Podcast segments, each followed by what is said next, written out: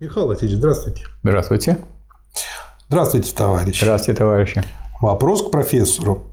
Как вы вывели и развили научное понятие фашизм на экспорт? Историческая предпосылка и почему, обращаясь к работам Ленина для оценки событий на Украине, вы, э, выходит какая-то недосказанность. В скобках Ленин не знаком с фашизмом?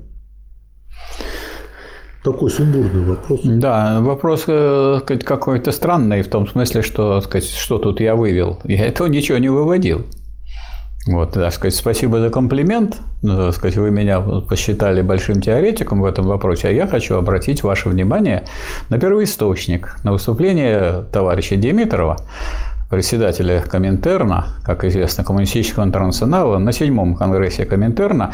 И именно в тот момент, когда этот вопрос имел ну, чрезвычайную остроту, но в этом вопросе было две составляющих. Что такое вообще фашизм? Что фашизм – это открытая террористическая диктатура, не просто диктатура. Всякое государство – диктатура. Террористическая – это устрашает всех специально. Наиболее определенный определенного капитала. Какого? Финансового капитала. А финансовый капитал – это не, не банковский капитал, это банковский сращенный с промышленным. Э, это при господстве банковского, когда уже банки есть, все когда знают. банки рулят. Они рулят, потому что они все знают про эту промышленность, они уже все свои щупальцы запустили. Они так, что у нас есть карманные банки, там Газпромбанк. Там... То есть тут наоборот. Тут у промышленности наоборот. есть карманные да, банки. они не хотят даже заходить в эти банки государственные. Вот. А уж если мы говорим о нашем Центробанке, в Соединенных Штатах Америки сейчас до трех повысили процентов, а наши держат 9. Ну, что это такое? То есть, а плюс еще э, коммерческие банки, у которых только и можно взять, а у Центробанка нельзя. А 9 плюс э, э, плюс 7 – 16. То есть наш банковский процент, когда вот Исключает промышленники финансовый берут кредит, капитал. Э, исключает возможность финкапа, потому что не удается просто-напросто промышленности взять в дом, да, а да. значит и попасть в эту банковскую замануху, и значит попасть под их управление. Да еще более того, есть еще такое бюджетное правило, которое введено, что все, что мы вот продадим, там э, нефть, газ и так далее, то, что от экспорта, это просто переводится, надо на эту всю сумму купить иностранную валюту. Не вложить в собственное производство, не вложить в развитие хотя бы капиталистического, нет, а просто, так сказать, вот, а что теперь эта самая вам валюта дает? А эту самую валюту у вас потом никто не принимает и так далее. Но это первое, что у нас нет финансового капитала, поэтому нет империализма. Не то, что фашизма нет. Вы же спрашиваете, а при чем тут Ленин? А вот Ленина в империализме. Я говорю, нет империализма. О фашизме можно говорить, когда есть империалистическое государство. Второе – это вывоз капитала. Есть у нас вывоз капитала или вывоз денег – Деньги, которые... У нас есть бегство есть, денег. Бегство денег. И, и вывоз денег есть. И бегство у нас, это, капиталист может туда не бежать, но Михаил деньги он туда знаете, отправляет. на что здесь нужно, на мой взгляд, обратить внимание? Показать людям, что деньги это не капитал, точнее, не всегда капитал. Это, как, это элемент капитала, а капитал – это самовозрастающая стоимость. Самовозрастать она будет только в производстве. То есть, э, деньги становятся капиталом, если я как капиталист инвестировал в какое-то производство, да, начинаю на этом зарабатывать новые деньги, которые да. опять вкладываю, и он становится да. самовозрастающим, потому что я вот так вот как бы накручиваю. Так мало того, еще говорится о вывозе капитала. То есть, вы должны строить там э, на, свой, на свои деньги, строить там заводы, чтобы э, по меньшим ценам сказать, э, покупать рабочих, Почему американцы сказать, да, во всю, по всему да. миру строят свои предприятия и держат.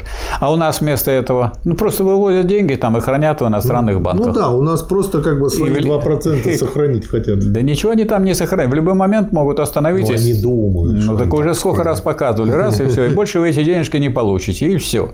Поэтому о чем вы говорите? То есть, скажем, современную, э, скажем, спецоперацию, ее можно рассматривать как э, войну. Почему? По определению, что война – это вооруженная борьба классов, наций или государств. Но это не война так сказать, двух империалистических кланов там или государств. Потому что, с одной стороны, крупнейший э, империалист Соединенные Штаты Америки, которые империалистами были и тогда, когда они сражались против фашизма. Вместе с нами, вместе с Советским Союзом. И Англия тогда была империалистической.